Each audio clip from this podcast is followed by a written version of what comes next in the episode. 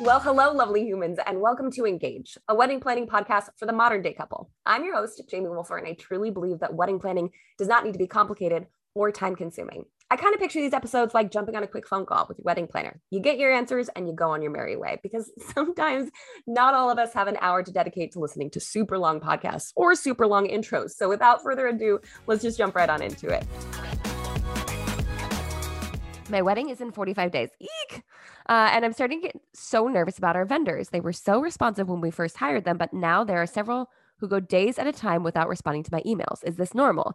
It could be. A lot of us are, a lot of vendors are getting super inundated with work right now or super inundated with emails. It could be one of those situations where they're like, you know what? I'm going to have to deem this as not important and just get back to you in a few days. A few days is, uh, can feel very stressful for you, obviously, because we're coming down to the wire for your event. But for a vendor, they're like, we've done this before. We're used to this. They should be responding or at least making you feel a little bit better. But even I go uh, days without responding to emails too. And it's not because I don't need to get back to people. It's just because things are really full. If you are starting to feel uncomfortable though, please feel free to reach out to your vendors and say, hey, let me know if I'm like, am I asking too much? Or, you know, I feel a lot more comfortable if maybe we just discussed a few of these points. Let them know what your concerns are because they want to support you and they want to be helpful. They just may not know that on the other end, you're uh, feeling frustrated or anxious or nervous about their lack of response. So feel free to communicate that with them, especially if you already had such a good rapport with them in the beginning. You should be totally fine. It just, it takes a little bit of confidence um, to ask those questions, but I think they would be pretty welcoming of helping you out if you're feeling a little nervous or stressed by their lack of response.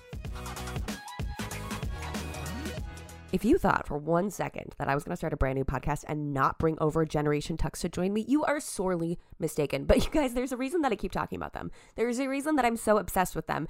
And one of them is all of the free offerings to you as the wedding couple. Number one, free swatches. If you want to do color comparison or compare it to any dresses or linens or florals, they will send you free swatches. Number two, a free home try on for the wedding couple with free round trip shipping. All of that's free. uh, number three, with five paid rentals, the groom gets his suit rental for free. Number four, with seven paid rentals, the groom gets his rental for free and then gets to keep the suit. You guys, if I've not convinced you to check out Generation Tux at this point, I don't I don't know who will. Head on over to wolferandco.com forward slash suits to claim your free prize today. for vendor meals, do I need to add another table for them to eat at? What if there's no hidden space to add a table? Um, okay, so as a vendor, I don't like eating with the rest of the crowd. You could ask me, I was like, I'm just gonna go sit over here. like we find a spot to eat. A table is much appreciated, but even if there's an outdoor space, we'll go eat there. It gives us a minute to not be on. It gives us a little bit of time to like sit and eat our food. I, I don't sit and eat food. My team always makes fun of me. uh, I I'm always moving at events, but someplace disconnected from everywhere else is perfectly fine. If there isn't a location, sometimes we'll sneak into the getting ready room and go eat there. So you shouldn't really, if you can find a spot for a table, that's amazing, of course. Or ask your venue where they typically have, uh, they host vendor meals, like where do vendors usually go to eat. Most places will have an answer for that. Um, okay, this one's a little bit of a backstory. How do you handle major shifts to plans by vendors? Woof. We're less than two months out and had paid at our venue to be the only wedding that day. They have two potential wedding spaces, but it's not a big space and would be crowded to have more than one wedding. Our venue coordinator called me a few days ago into that cocktail hour space or the cocktail space. When I sent her the contract with that room listed, she said, Oh, we can split the room, I guess. She's been cold with me since, and I'm concerned that because I insisted she stick to her contract, that I'm going to have to deal with an angry venue coordinator. How do I deal with this dynamic moving forward?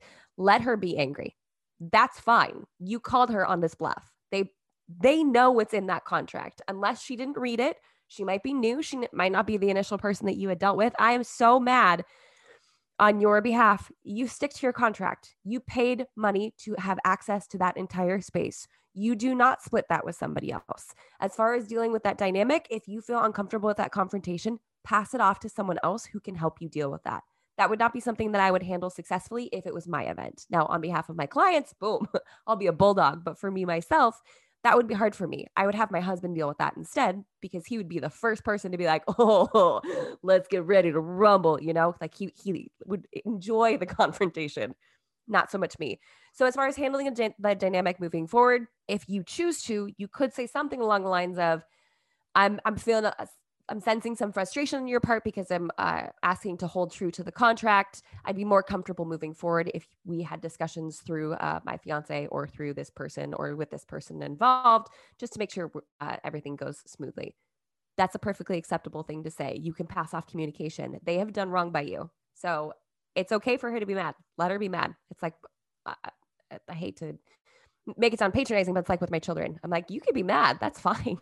That's perfectly okay. It's what you do with it that matters. So she she got caught in an unfortunate situation, whether she knew about it or not. So if she's mad, that's all right. It doesn't affect your day. But if it does make you feel uncomfortable about the confrontation, then feel free to bring someone else. And I am so sorry that you were going through that. Are you feeling lost or overwhelmed with wedding planning? Why does this also sound like an infomercial? Take a deep breath. You are in the right place. I've put together this amazing, if I do say so myself, wedding planning checklist that tells you all the things that you need to be doing and when you need to be doing them. A step by step path just for you. You can grab your step by step wedding planning checklist now at weddingchecklist.co. That's weddingchecklist.co. Aaron asked average price per invitation with detail and RSVP card. Um, what's a good price for invitations with details and RSVP card? Is 275 a lot for 30 invitations? I'm gonna do math. I mean, we're close to 10 bucks. That's that would be on the more expensive end. I think 10 to 15 per invitation is definitely more expensive. You can find something, of course, for much cheaper or almost entirely free if you do a digital invite. So, as far as a good price, it's up to you. If you're not DIYing them, you're falling into the range of a professional doing them for you. You know, eight to ten dollars is, is reasonable if you are hiring someone to do that. If you are DIYing, there are very there are quite a few ways to make that less expensive. Sam asked for our invitations. We want to keep it simple and direct everyone to our website via QR code for all the details, including RSVP. For that's hard to get everyone to RSVP. Is this a good idea, or should we do physical RSVP cards? QR codes are a nightmare. They're just under. I'm so sorry to burst your bubble without any sugarcoating on that. Do not do QR codes. So many people I know they've existed for so long, they just don't know how to use them. So you will you will end up dealing with more confusion um, than is helpful. Instead, just type out your domain for your wedding website. A QR code is cute. If you want to include that, go ahead, but also include your domain. Your domain. You don't have to do physical RSVP cards. You can, but you don't have to. And then the cards don't up the likelihood of people RSVPing either. because it's so simple to do so online and yet people don't do it. So, what's the best way to mitigate costs for bridesmaids? One, don't put any sort of mandate or requirement on what they're supposed to wear. No color, no style, nothing. They can show up wearing a paper bag or kimono or overalls for all you care. That is, I want a dress, just any dress. It could be tea length, it could be floor length. The more stipulations you put on it, the more specific you get, the less you have room for creativity. So, if, for example, you allow your wedding party to pick their own pink dresses as long as they're floor length, someone could find it at Goodwill. Someone could borrow it from their sister. Someone could, you know, you have so many more options if you don't have parameters on that. So, that's one way to mitigate costs for bridesmaids.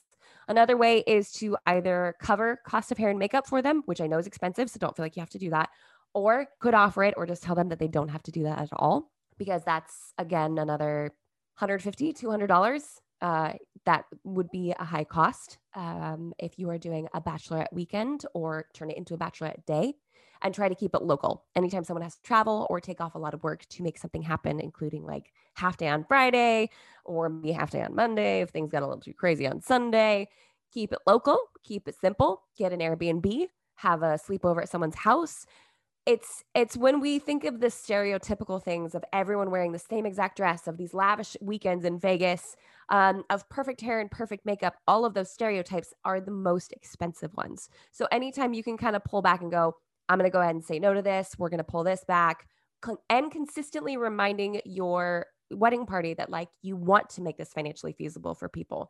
Um also i saw a tiktok recently where letters to her bridesmaids and basically was like, here's the list of like commitments and time commitments that might be expected of you if you join our wedding party. If this doesn't work for you, you have my blessing to go. It just, we have to break that mold of what is expected for the, um, society's standard and keep having those honest conversations. If you are struggling with wedding planning and you have questions and you just need someone to listen and to chat with, come join us in the Master Plan community over at themasterplanwed.com. I would love to have you in there.